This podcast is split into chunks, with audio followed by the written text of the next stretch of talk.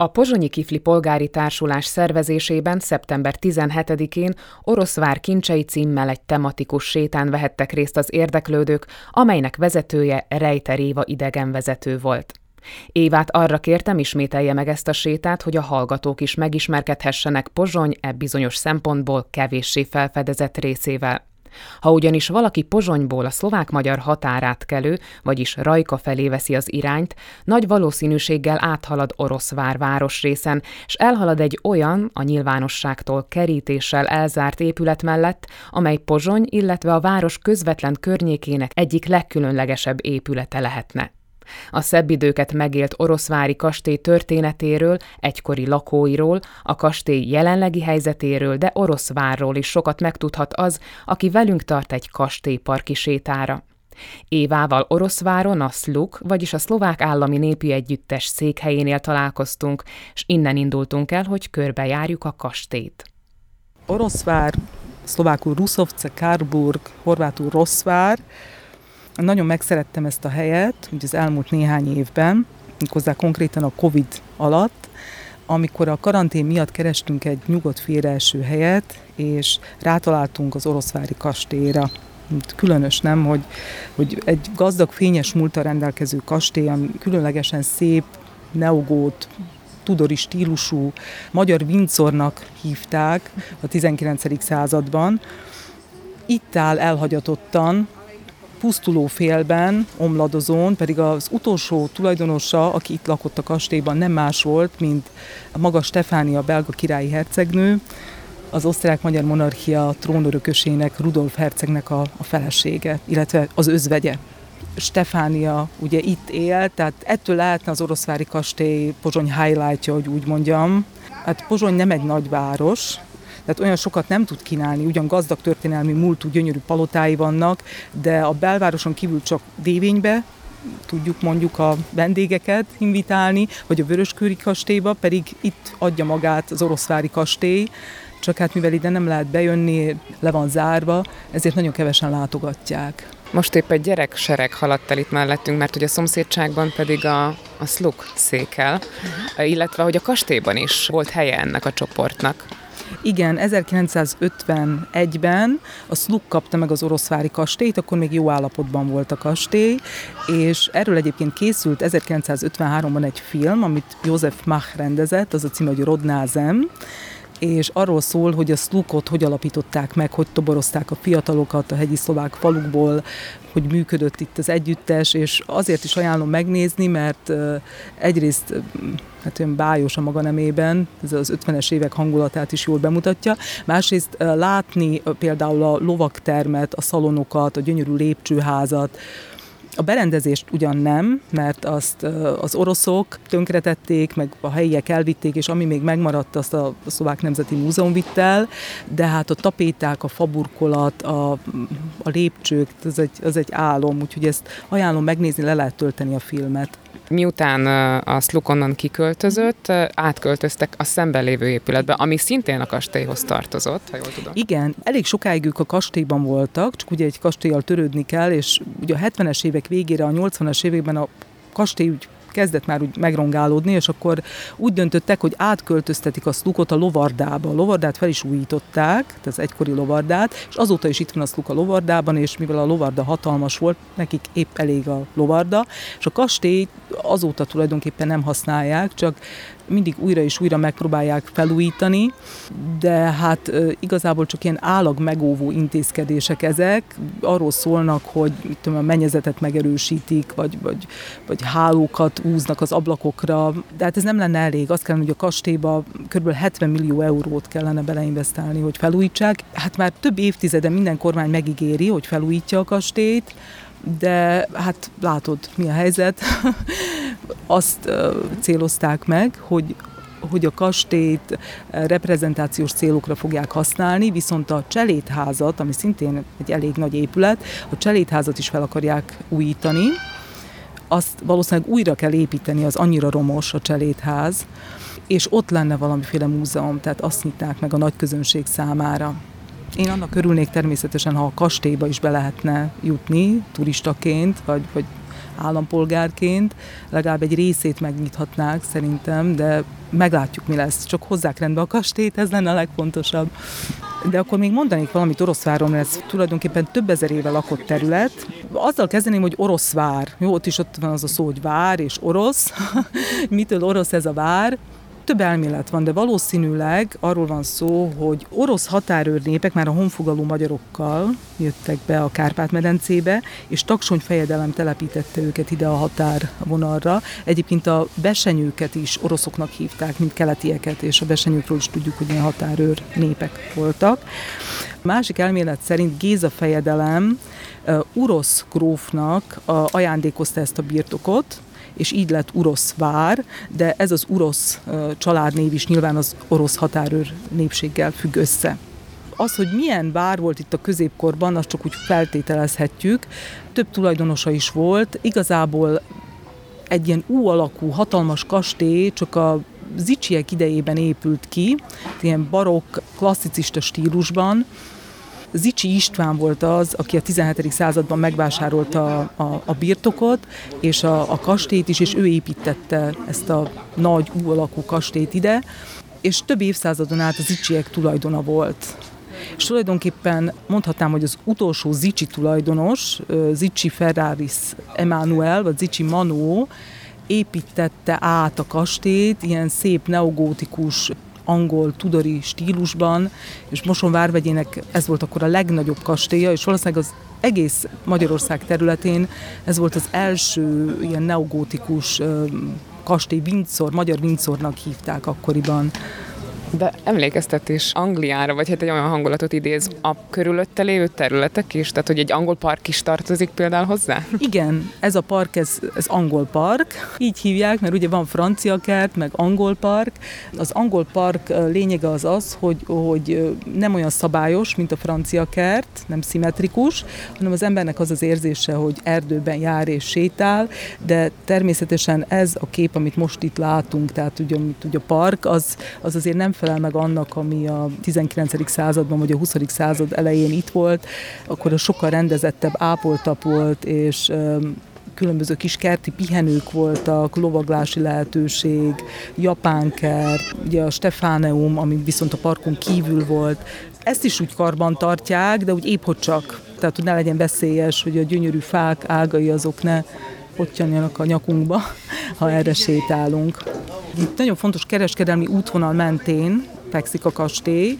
Méghozzá ez az út, amin te is jöttél autóval, vagy itt érkeztünk én busszal, ez az egyik leghíresebb kereskedelmi útvonal, ami keletről nyugat felé haladt, például az antik korban, de még előbb is.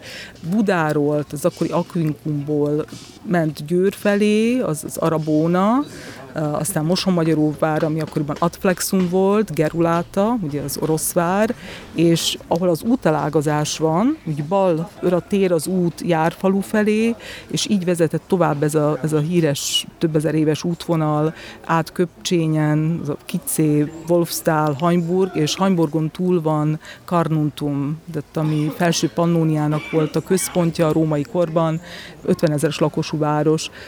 Tehát Oroszvárnak azért ilyen múltja is van.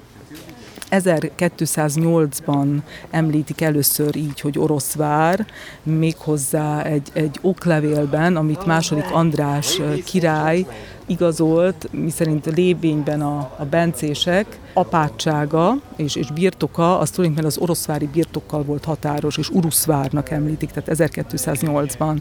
A 14. században kapta a, hát akkor városkának nevezhető kisvárosnak, Oroszvár a német nevét, Karlburg, és ez Nagy Károlyjal hozható összefüggésbe, és akkoriban fontos kereskedelmi központ volt, meg éves vásárokat is rendeztek itt, de a 16. századig, tehát a török időkig Oroszvárnak magyar jellege volt. Az itt élő szlávok beolvadtak, és Oroszvár egy magyar község volt, csak ugye amikor a török vonult Bécs felé, akkor 50 kilométeres sávban kiirtotta a lakosságot, tehát fél Burgenland ennek áldozatául esett, Hainburg is például, azt ugye sokan ismerik, és alig maradt az őszakosból túlélő, hogy így mondjam. Utána viszont betelepítették a horvátokat és a németeket. Tehát innen jön az, hogy Oroszvár mai napig mondhatni, hogy négy nyelvű, per pillanat szlovák, magyar, horvát, német, de igazából a 17. században ez egy horvát többségű falu volt, a 18. században német többségű, a 19. században német-magyar, és ugye aztán tudjuk, hogy 47-ben a Párizsi békeszerződés értelmében Csehszlovákiához került, és hát akkor elszlovákosodott fokozatosan, de akkor még volt magyar iskola. Tehát ez is érdekes, hogy a 70-es évekig itt volt magyar iskola, és még a 80-as években jártak Oroszváról oroszvári magyarok a Duna utcára iskolába. Jelenleg viszont a falunak kb. 4-5 százaléka vallja magát magyarnak. A németeket kitelepítették 1946-ban, de akkor még Magyarországhoz tartozott, mert ugye említettem, a 47-ben csatolták Csehszlovákiához. Tehát elképesztő, hogy milyen változásokon ment át Oroszvár. Érdekes az is, hogy ez a falu elnémetesedett, miközben például Dunacsúny elhorvátosodott, ez mai napig sokkal inkább horvát jellegű, horvát járfalú is, ugye német járfalú az Ausztriához tartozik, ez a Deutsch Jándorf. Azt mondják, hogy a Dunacsúnyi horvátok az oroszvári németekkel magyarul beszéltek. Tehát ez mindig is egy ilyen multikulturális közeg volt. Gyönyörű. Igen, hatalmas tényleg. Gyönyörű. És egy nagyon szomorú látvány, hogy Igen. itt állunk egy hatalmas kastély előtt, ami előtt egy rozsdás fémkerítés zárja el a kilátást. Igen, és itt állunk a díszoszlop előtt, aminek a tetején egy oroszlán látható. Ez nem az eredeti, hanem ez csak egy másolat.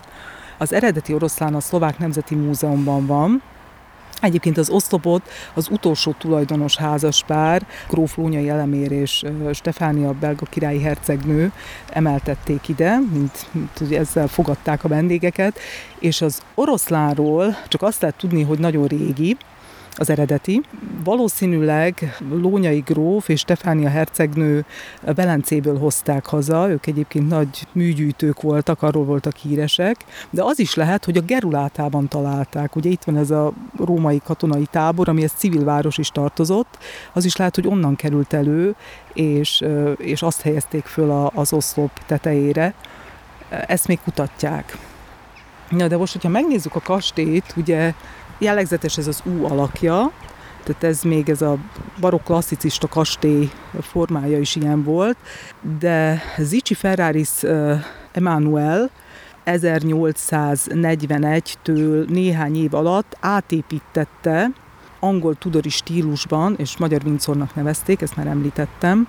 Most nézzük meg konkrétan, hogy mi hol lehet. Én ugyan nem jártam bent, mert nem lehet bejutni, de itt az északi szárny sarkában van valószínűleg a kápolna. Látni is egy szobrot, egy Mária szobrot.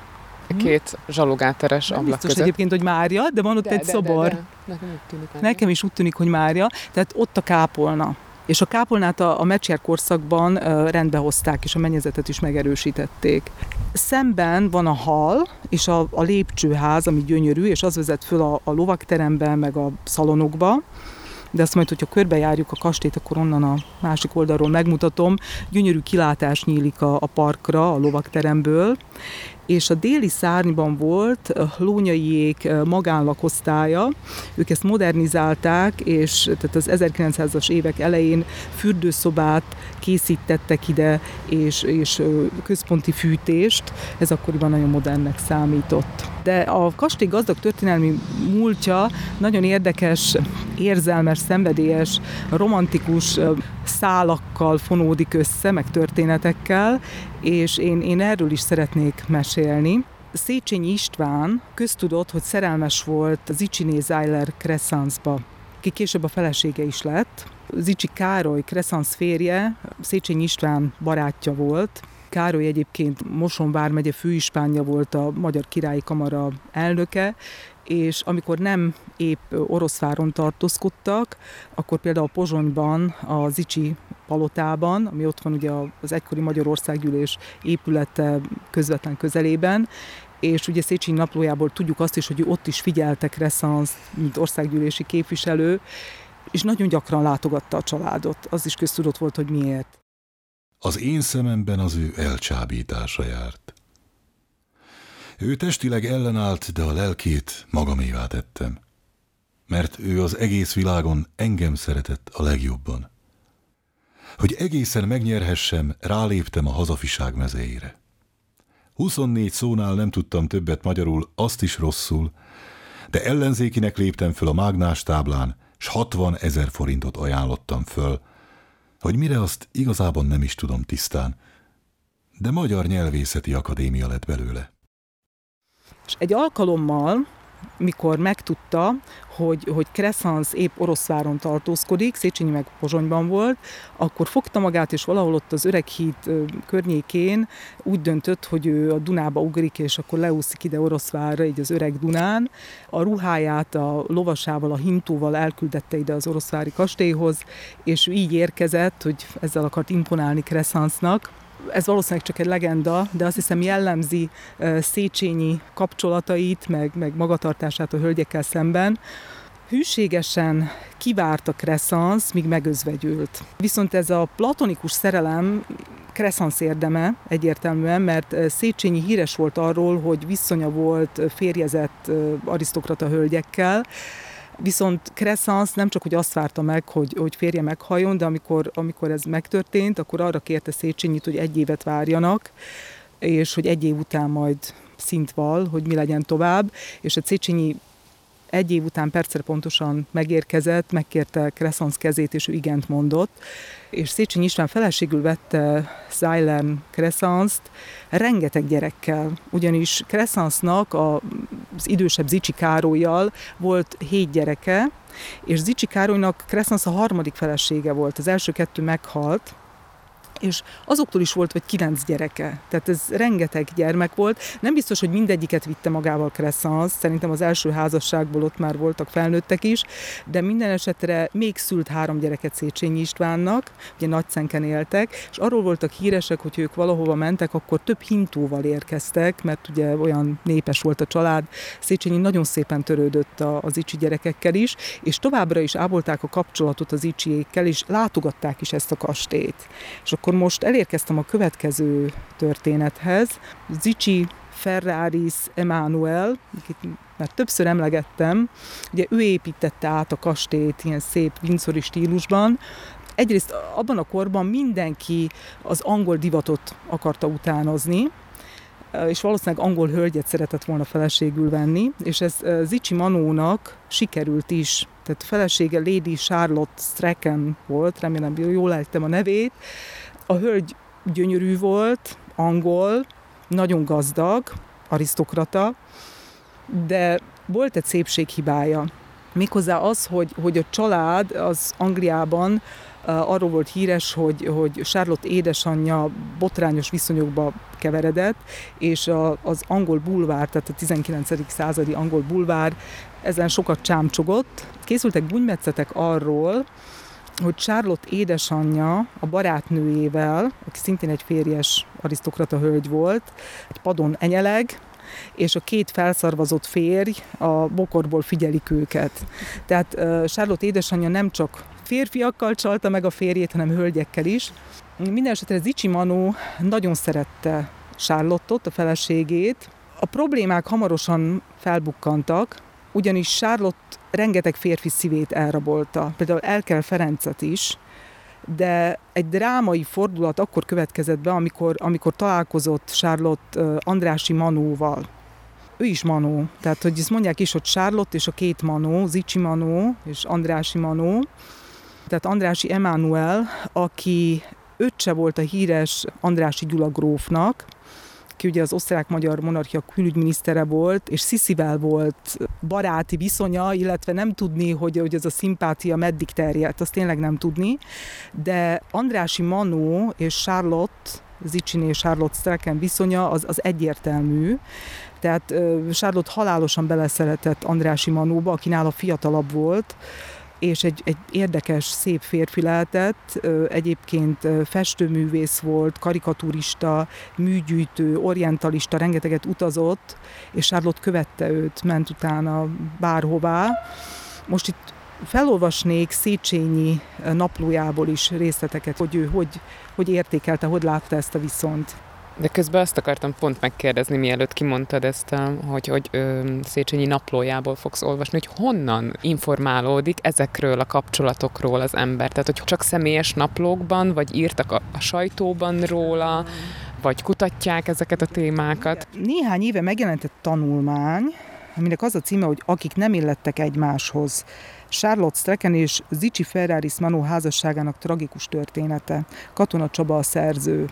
Tehát ez egy több oldalas több tíz oldalas tanulmány, és ebből merítettem, tehát nagyon örülök, hogy erre rátaláltunk, mert egyébként Oroszvárral kapcsolatban nincs sok anyag, tehát van ez a, az Oroszvár, Karlburg, Ruszovce, Rosszvár könyv, Hradzki, Malinerics helytörténészek könyve, de azon túl ugye keresni kell, kutatni. Most ez nekem nagyon jól jött, mert feldolgozta ez a tanulmány, Katona Csaba tanulmánya Lady Charlotte kapcsolatát és viszonyait Zicsi Manóval, és a többiekkel.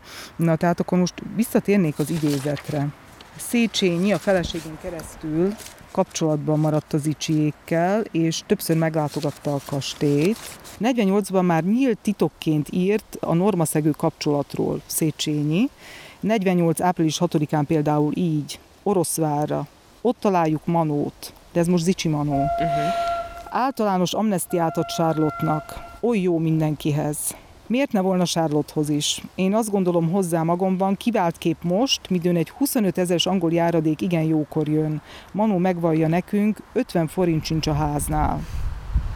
Tehát erre is ki akartam térni, azért ez a tanulmány árnyalja a kapcsolatot, mert igazából Charlotte hatalmas hozományjal érkezett ebbe a házasságba, és Zicsi Manó elköltötte a pénzt. Tehát egyrészt a kastély felújítására, ebben a szép vincori stílusban, amivel ugye feleségének akart imponálni és kedvezni, másrészt az adóságait abból törlesztette, meg beruházott, úgyhogy gyakorlatilag a pénz az az úgy el is fogyott. Na, de még tovább a, a, az Andrási Manóval való viszonyáról azt mondja, hogy Széchenyi később már úgy írt korholólag, hogy Andrásit konkrétan is megnevezte. Például 48. május 5-én délelőtt Charlotte, Andrási Manó itt, megint hangosan gondolkodom, megsértem ezt a csirkefogót. Majd 48. május 16-án Charlotte-nál üzérkedik az Andrásiával fényes nappal. Tehát ez nagyon botrányos volt. Brunswick Teréznek is egyébként van jegyzete arról, azt is felolvashatom, csak egy mondat, vagy inkább akkor így elmondom saját szavaimmal, hogy Kalkuttában látta az Andrási Manót, az angol nővel, így, Zicsi Manó feleségével. Tehát tényleg Charlotte őrülten szerelmes volt, halálosan, a szó szerint, Andrási Manóba, és követte őt mindenhová. Ez a kapcsolat ment a férjével vállással végződött, és mivel Zicsi Manó elköltötte a pénzt, ezért úgy egyeztek meg, hogy a kastélyt a testvérének adja, ő maga innen kiköltözik, és, és évi járadékot fog fizetni Charlotte-nak. De ez egy tragikus történet. Charlotte 1851-ben öngyilkos lett. 1851. november 12-én de előtte végrendelkezett, és érdekes módon Andrási Manót meghatalmazta, hogy a végrendelet végrehajtását felügyelje. Ez azért különös, mert mindenki abból indult ki, hogy ő szerelmi csalódásból lett öngyilkos, mert hogy Andrási Manó nem szándékozta feleségül venni Charlottot. Ezt végül is nem lehet tudni, hogy miért lett öngyilkos. Biztos, hogy a szerelmi csalódás is közrejátszott, Egyébként Charlotte halála után négy évvel András Imanó megnősült. Pálfi Gabriellát vette feleségül, de de Zicsi Ferrari Manó már soha többé nem nősült meg, és visszavonult, építetett egy kisebb kastélyt a Balaton közelében, és ott élt magának özvegyként tulajdonképpen. Tehát jól értem, hogy a Zicsi Manónak az öccséhez került ez Öccséhez az... került a kastély, aki aztán nagyon gyorsan 1872-ben eladta a Hugo Henkel von Donnersmarknak, aki egyébként a feleségének vette meg Laura Henkel von Donnersmarknak, tehát itt is erős ez az érzelmi motiváció, és hogyha most majd így körbesétáljuk a kastélyt, elmegyünk a déli szárnyhoz, akkor mesélek bővebben Laura Henkel von Donnersmarkról. Most egy kicsit közelebb is vagyunk itt, ahogy leültünk a déli ez a déli szárny, ugye Igen. déli szárny mellett, ahol a magánlakosztályok voltak. Igen, és látjuk a cselédházat is, ami ugye a 80-as évektől kezdve pusztul, de most már olyannyira, hogy életveszélyes oda bemenni. Ez az, amit a főútról látni, Igen, tehát hogy igen. a legközelebb van a főúthoz. Igen, nagyon szép épület. Úgy néz ki, mint egy kastély, szintén csak kisebb. És itt lakott a cselédség, a szolgák, ez egy gazdasági épület is volt egyben. És a hintókat oda küldték, mert a cselédház alatt egy óriási garázs van, ugye modern szóval éljek, tehát a pincében parkoltak a hintók. A cselédházról később majd még mesélek, mert Stefánia, tehát az utolsó hercegnő, aki itt lakott a kastélyban, az első világháború alatt kórházat rendezett be itt a cselédházban, és ő maga is főnővérként ápolta a sebesülteket. Ez is egy érdekessége a, a cselédháznak illetve hát most azt ígérik, hogy a cselédházat is felújítják, illetve újra építik. Az annyira romos, hogy valószínűleg azt újra kell építeni, a másolatát föl kell építeni és akkor ezt fogják majd megnyitni a, a nyilvánosság előtt. A kastélyt meg inkább reprezentációs célokra fogják használni.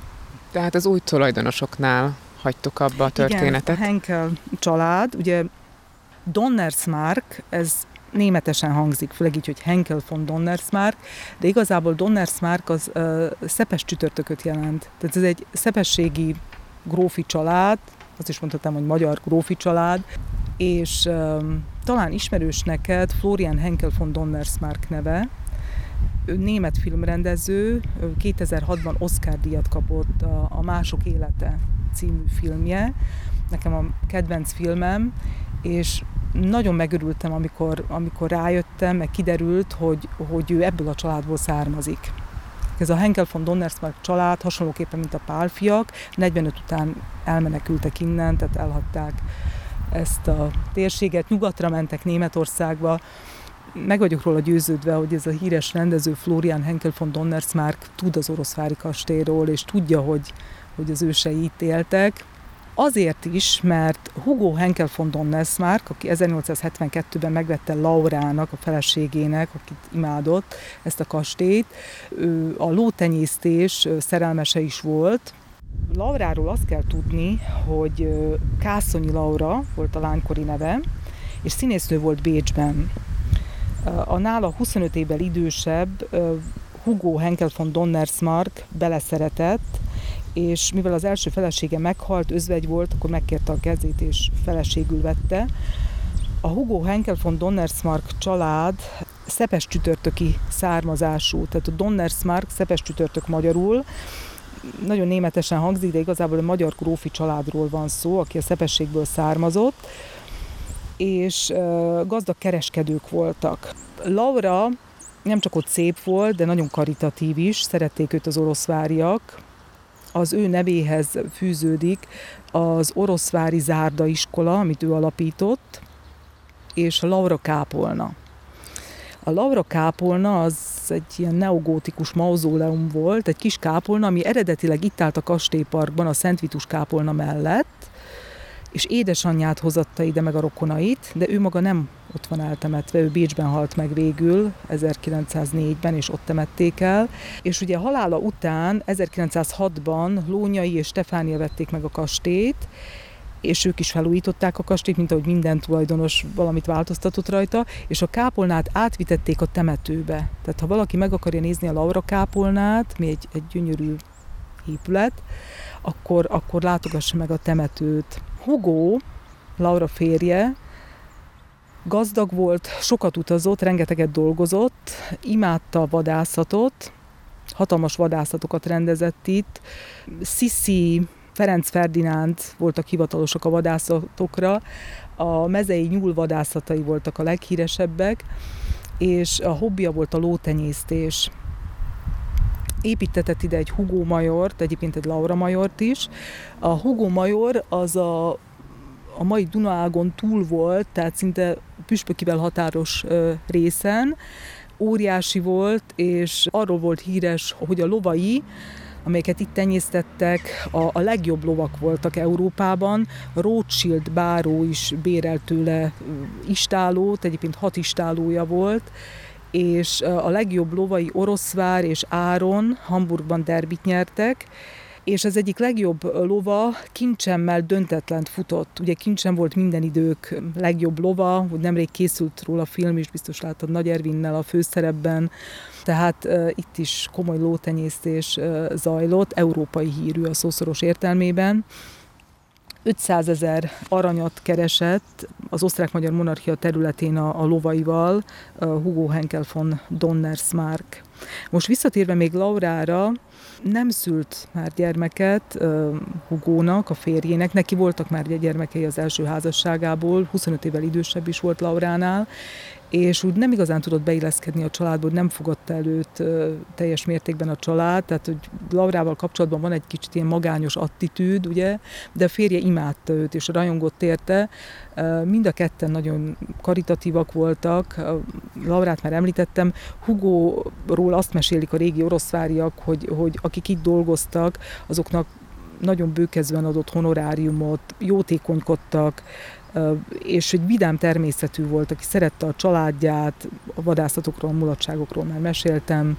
Úgyhogy ennyi, ennyi Lauráról. Arról tudni, hogy miért Bécsben nem, lett aztán nem eltemetve? Is, nem is tudják, hol van eltemetve. Nem, ezt nem, nem tudni. Valószínűleg Hugo meghalhatott előbb, mert idősebb volt, és ő aztán valahogy Bécsbe ment, mert ugye ott volt színésznő régen, és nem tudni még pontosan hol van eltemetve, gondolom ezt még kutatják, de a család az aztán eladta a kastélyt ugye a halála után, és épp Lónyai Elemérnek és Stefánia hercegnőnek.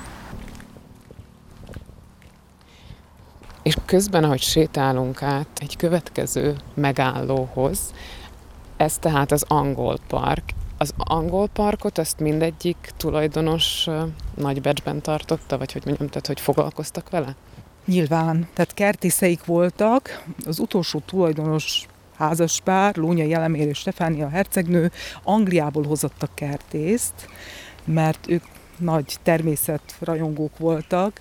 Stefániának volt egy saját műkertészete, meg faiskolája a kastélypark déli eh, végében, illetve azon túl a Stefáneum, 36 üvegházzal, és ez, ez egy kereskedés is volt. Tehát innen szállították a, a fákat, a virágokat, és árulták is, és Stefánia állítólag minden reggel kisétált oda, és megnézte, hogy minden rendben, minden rendben van-e, igen.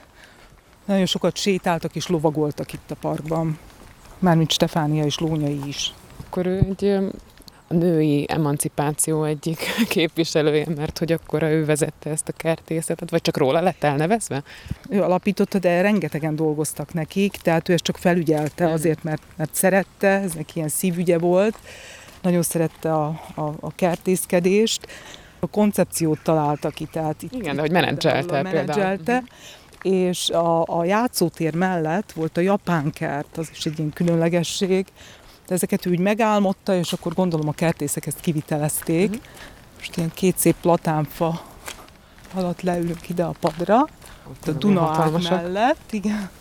És rálátunk hátulról a kastélyra, viszont előtte van néhány romos bódé, ami nem történelmi, vagy hát történelmi abból a szempontból, hogy valahogy a 80-as éveket, vagy a 70-eseket idézheti. Igen, ez katasztrofális látvány.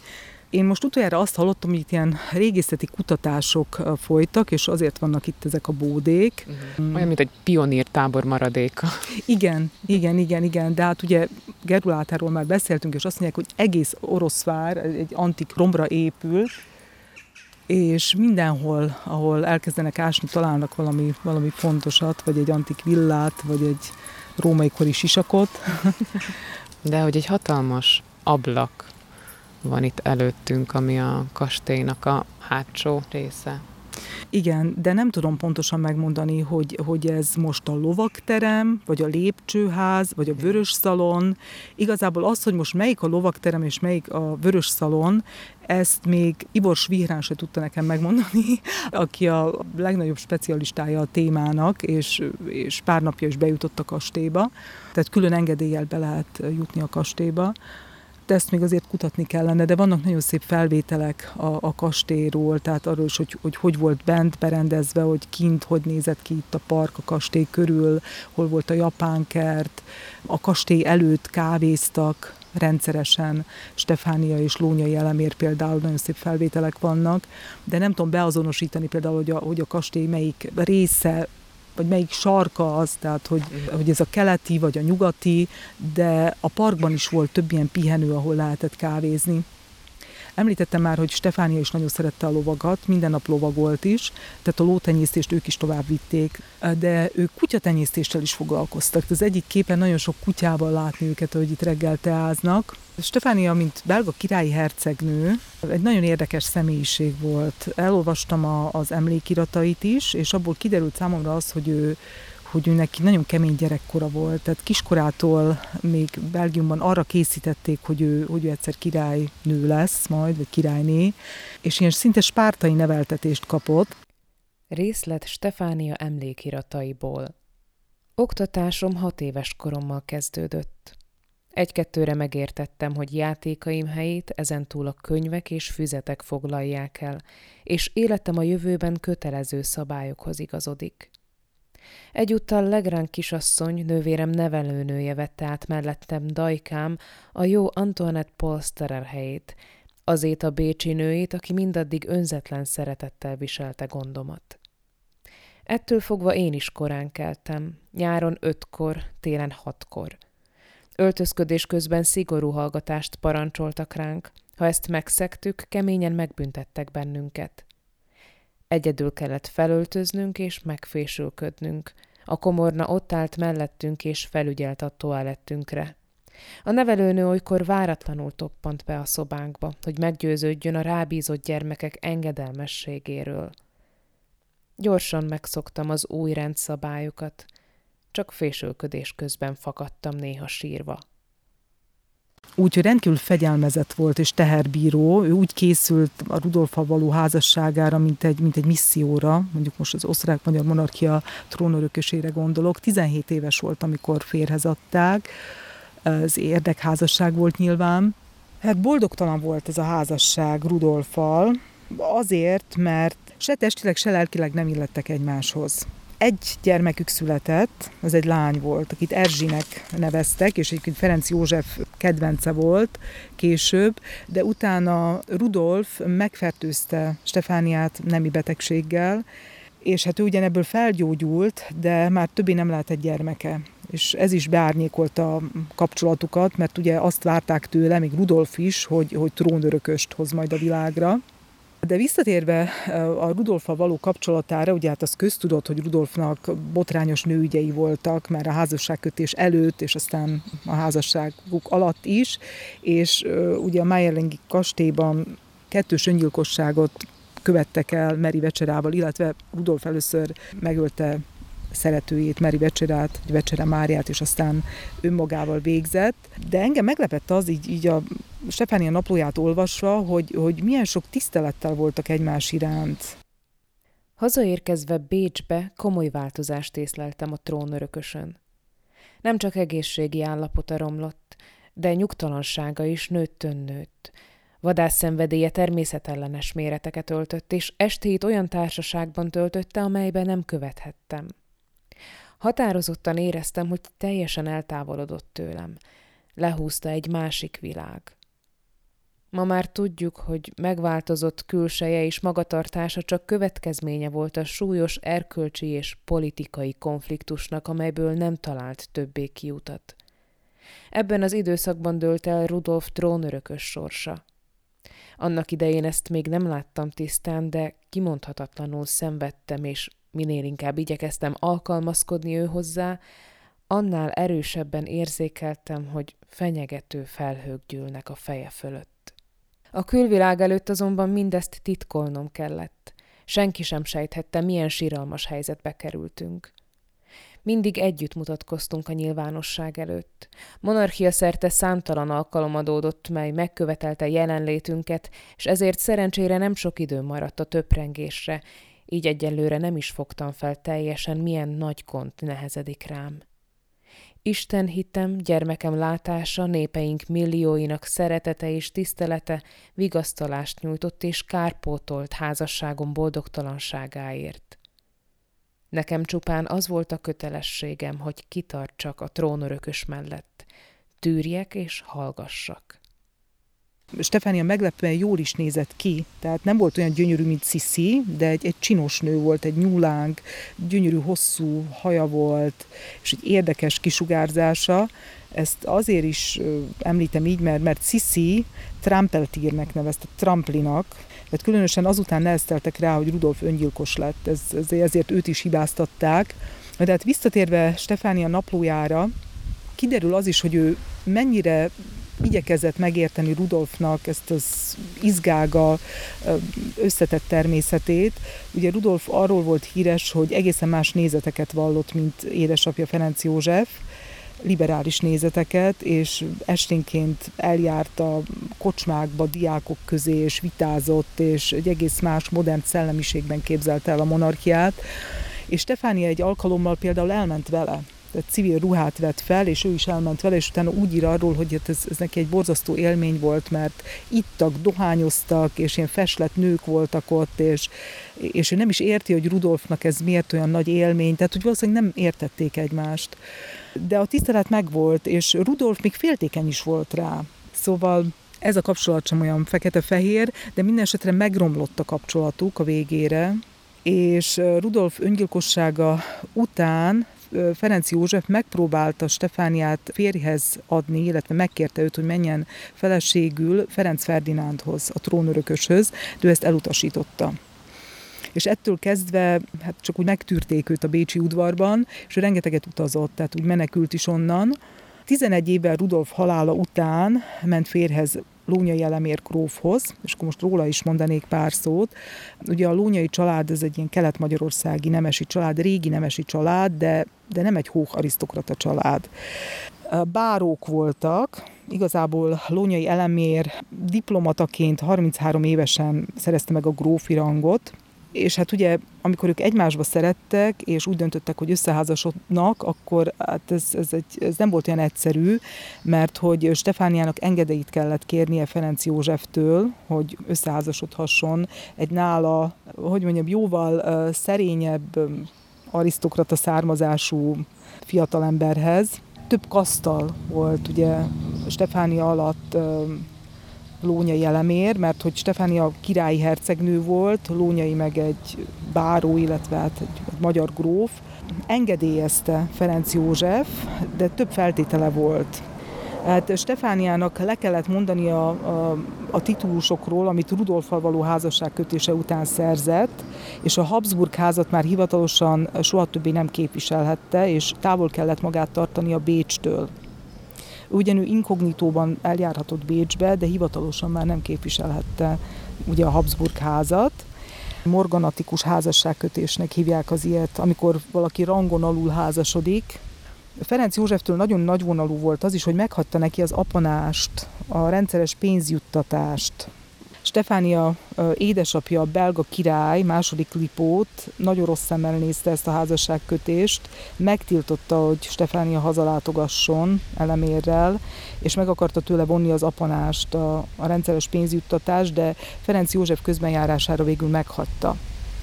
És ugye 1906-ban megvették ezt a kastélyt, Lónyai elemér le kellett, hogy mondjon a diplomáciai karrierjéről, tehát mind a ketten nagy áldozatot hoztak, és a kastélyt a Boldogság szigetévé alakították át, tehát ez egy ilyen kis oázis lett, és közösen felújították, és kiépítették, de azért nem volt ennyire kerek ez a történet. Itt most mondjuk mm, Lónyai kapcsán elmondanám azt, hogy ilyen nagyon szerette a feleségét, meg mindenben követte, de érdekes történet az, hogy Lónyai Elemér gyakran átrendeztette a, a, a szalonokat, és a helyi oroszváriak, a, a szolgák, a drága velencei tükröket, meg nehéz bútorokat itt tologatták és hordozták jobbra-balra, tehát úgy, úgy ebből én arra következtetek, hogy úgy hiányozhatott neki ez a színes élet, a, a karrierje az, hogy rengeteg országban élt, és sok különleges emberrel találkozott. Nyilván ők ezt azért úgy tudták pótolni, mert ide is sokan jöttek látogató autóba hozzájuk, és ők is nagyon sokat utaztak, de hát áldozatot hoztak. Nem bánták meg, véleményem szerint, mert együtt maradtak, szerették egymást, Stefánia köszönhetően tulajdonképpen úgy éltek itt, mint egy, egy királyi udvarban, vagy egy királyi kastélyban. Mind a ketten nagyon szépen festettek. és a saját festményeik is a szalonokban, tehát itt lógtak a falon, meg hát természetesen a családi portrék, és az utazásaik során rengeteg régiséget és festményt hoztak haza, amit itt helyeztek el a kastélyban, úgyhogy egész különleges porcelán, meg fegyvergyűjteményük volt. Az egyik legízlésesebben berendezett kastélynak számított ez az ő idejükben. Stefánia belga királyi hercegből lévén betartotta az, az udvari etikettet, és ezt elvárta Lógyai elemértől is, akinek ez valószínűleg időnként nehezére esett, de támogatta őt ebben. Ez a francia-belga konyha, ugye ilyen előkelő ételek, a reggel mindennek meg volt a pontos időpontja, a pontos menete, de azt mondják, hogy amikor Stefánia valóban elutazott, akkor ő gulyást rendelt magának, és úgy ette meg, ahogy azt úgy, úgy szokás volt, tehát ezt a, a helyi oroszváriak mesélték, tehát ezek így megmaradtak ezek a történetek. Tudunk Stefánia és Rudolf lányáról? Azt mondtad ugye, mm-hmm. hogy Erzsébet... Erzsébet, igen. Erzsi 17 éves volt, amikor Stefánia férhez ment Lónyai Elemérhez, és kapcsolatban volt a lányával, de főleg az unokájával. Vannak nagyon szép fényképek is arról, hogy az unokáját rendszeresen látogatta, és a tengernél együtt voltak, stb. A lányával később megromlott a kapcsolata, hát ilyen személyes okok miatt mert nem tetszett neki az, ahogy a lánya élt, tehát ez az életmód, lehet, hogy, vagy gondolom én, hogy inkább Rudolfra hasonlított a lánya így alkatilag, de az unokájával nagyon szoros kapcsolata volt. De hogy Erzsébet az a Bécsi udvarban maradt? Tehát, hogy ő... Igen, de akkor még, még mondjuk Stefánia is, tehát ő csak 11 évvel Rudolf halála után ment a Lónyai Elemérhez feleségül, és akkor már Erzsi 17 éves volt, tehát már tulajdonképpen egy életnő volt. Mm igen, mégis abban a mhm. viszonylatban, igen. Abban a viszonylatban igen, abban a viszonylatban igen, hiszen Stefánia is 17 évesen ment férhez először. Lónyai elemére egyébként a, a Miramárei kastélyban házasodtak, talán ott is találkoztak, vagy nagyon szerették a, a tengert, Olaszországot, sokat jártak a Velencébe, sokat utaztak. Stefánia nevéhez kötődik a Stefánia kávéház Pozsonyban, ami nagyon stílusos és szép emléket állít Stefániának, tehát van egy, egy szép portréja, meg, meg ugye a kastélyról is beszámol, maga az étlap itallapon is van egy ilyen rövid leírás arról, hogy hogy éltek itt, hogy mikkel foglalkoztak, mit csináltak Pozsonyban, tehát ezt, ezt úgy tudom ajánlani mindenki számára, és nagyon örülök, hogy a Stefánia újra élet, hogy így mondjam, mert a rendszerváltás után kínai étterem is volt ott, meg ehhez hasonlók, aztán lett újból kávézó, és most tényleg uh, méltó emléket állít Stefániának, a mostani Stefánia étterem vendéglő. A kommunizmusban is egyébként mindenki Stefánkának hívta. Csak szerintem nem is tudták sokan, hogy miért Stefánka. Hát az ő emlékére, Stefánia belga királyi hercegnő emlékére, aki itt élt Oroszváron, és, és nagyon szerette Pozsonyt, de, de Budapestre is gyakran jártak, és Budapesten a Stefánia út az ő emlékét őrzi. Ez még a Habsburg Rudolfnak köszönhetően uh-huh. lehet, tehát ők akkor uh-huh. is oda jártak, meg reprezentáltak, meg hát arra készültek, hogy ők fogják, ők lépnek majd Ferenc József és Sziszi helyébe. Budapesten például egy alapítványi intézetet, a gyermeküket egyedül nevelő anyáknak egy, egy menhelyet hozott rétre, Na, de a Stefánia szelet is érdekes, ugye ez a, ezt, ezt is sokan ismerjük, ilyen egybesült, fasírozott hús tojással a közepén ez a Stefánia szelet, és állítólag ezt ő honosította itt meg ebben a térségben. De hogy szomorú véget ér a Igen, hát a vége az a most azt mondjuk ott már Trianon után Oroszvár az Magyarország része maradt, és Mosonvár megyéhez tartozott, és mindez így volt egészen 1947-ig. De hogy amikor már jött a második világháború, meg ezek a nehéz idők, akkor Stefánia és Lunya Lemér már idősek voltak, 70 felettiek. Rövid időre az SS is elfoglalta egyébként a kastélyt, de utána az oroszok és akkor, amikor az oroszok jöttek, akkor sikerült Stefániának és Lónya Jelemérnek Panonhalmára menekülnie. Ők már előtte szerződést kötöttek a, a panonhalmi bencésekkel, az apátsággal, hogy, hogy a kastélyt rájuk iratják majd, de hogy törődjenek velük ezekben a nehéz időkben és valóban ott Panonhalmán meg is írták a végrendeletet, miszerint a, a kastét és az egész birtokot a, a Panonhalmi apátságnak ajándékozták, és Stefánia egy évvel később meg is halt ott Panonhalmán, és ott is van eltemetve. Tehát 45-ben meghalt. Lúnya Jelemér két évvel később halt meg, és őt is aztán végül oda temették Panonhalmára, és a könyvtáruk is ott van. Tehát 4500 kötetes könyvtár, az ott van Panonhalmán, még nincs feldolgozva, azt hallottam, de a bútorok azok tulajdonképpen eltűntek, tehát az oroszok nagyon sok mindent tönkretettek, felgyújtották a pincét, akkor a helyi lakosok is gondolom elvittek ezt, azt, azt, és ami maradt még, az a Szlovák Nemzeti Múzeum tulajdonában van. Én, én azt hallottam most nemrég, hogy a Vöröskői kastélyban is elhelyeztek abból valamit, ami, ami itt volt. 1947-tel kapcsolatban nagyon fontos az, hogy Csehszlovákia a, a párizsi béketárgyalásokon elérte, hogy Oroszvár, Dunacsunt és Járfalut Csehszlovákiához csatolják. Ők honvédelmi okokra hivatkoztak, mert hogy leegyszerűsítsem, hogy ne Pozson legyen ugye az abszolút határ, sőt, ők eredetileg öt falut követeltek, Rajkát és Bezenyét is, de végül csak ezt a hármat kapták meg, így mondjam, és 48-ban államosították a kastélyt a Benes dekrétumokra hivatkozva, és 1951-ben a SZLUK, a Szlovák Állami Népi Együttes megkapta a kastélyt a Lovardával együtt. A kastély több gazdát cserélt. Egy rövid időre a Szlovák Nemzeti Galéria volt a tulajdonosa, aztán a Nemzeti Bank, és végül a kormányhivatal.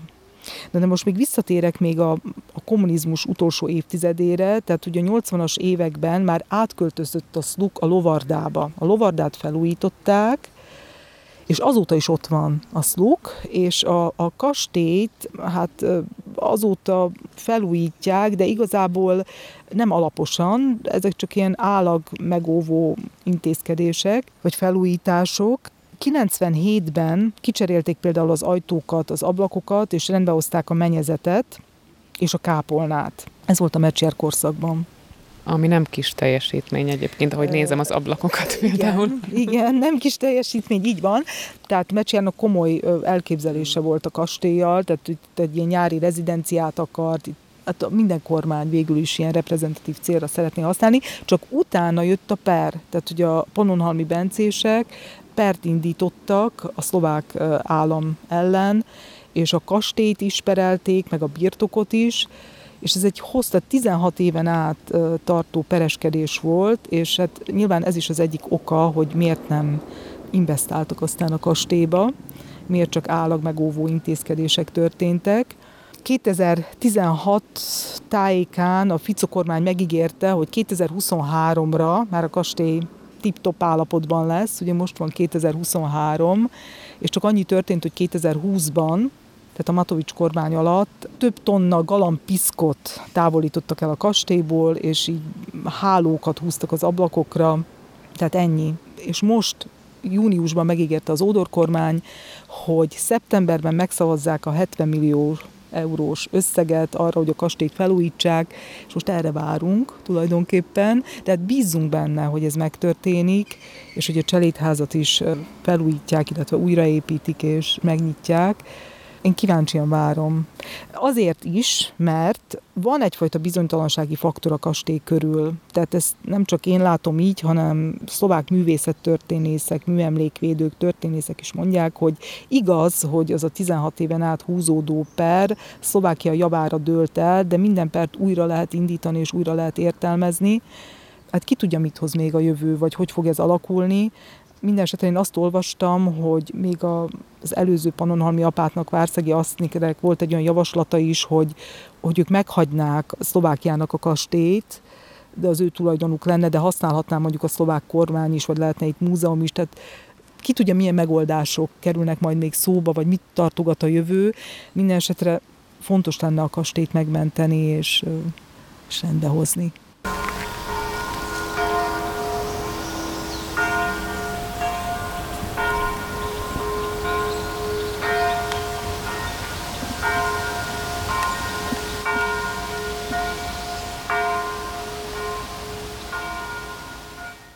Tehát itt vagyunk a Mária Magdolna templom előtt. 1662-ben épült ez a templom, tehát korabarok. Zicsi István építette, az első Zicsi, aki a birtokot megvette, még a 17. században, és a bejárat fölött a timpanonban látjuk a, a Zicsi címet, és mellette az Amadé család címerét, mert Zicsi István felesége Amadé Magdolna volt. Szerintem az sem véletlen, hogy a templomot épp Mária Magdolna templomnak hívják, és Mária Magdolna szobra látható a két címer fölött. Az Icsi család ide temetkezett, ez volt a családi kripta egészen a 20. század elejéig. Nagyon szép oltára van a templomnak, egy fából faragott a főoltár, a 17. században készült, és az oltárképen Mária Magdolna érdepel a keresztre feszített Krisztus előtt, a főoltárt Szent István, Szent László királyok, Dávid és Salamon ószövetségi királyok késő reneszánsz szobrai díszítik. És a templom torony az 1830-as, építésű, mert hogy akkor volt egy tűzvész, és utána építették újra a tornyot. Most a, a templomról uh, azt is tudni kell, hogy Liszt Ferenc nagyszülei itt házasodtak. Hmm.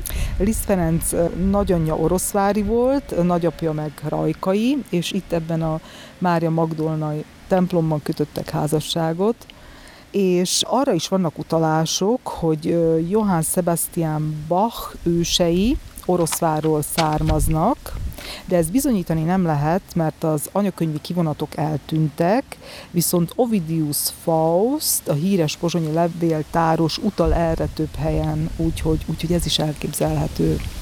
A 80-as években, még a 90-es években is voltak itt uh, magyar misék, most már csak uh, kivételesen évente néhányszor, mert hogy Oroszvárnak uh, maximum 4-5 százalék a magyar jelenleg, de ezt az úgymond multikulturális jellegét, tehát ezt a német, magyar, horvát, zsidó jellegét mai napig őrzi. Tehát Oroszvárnak egy, egy jelentős zsidó közössége is volt, sőt az 1900-as évek elején több zsidó vallású lakosa volt Oroszvárnak, mint evangélikus például.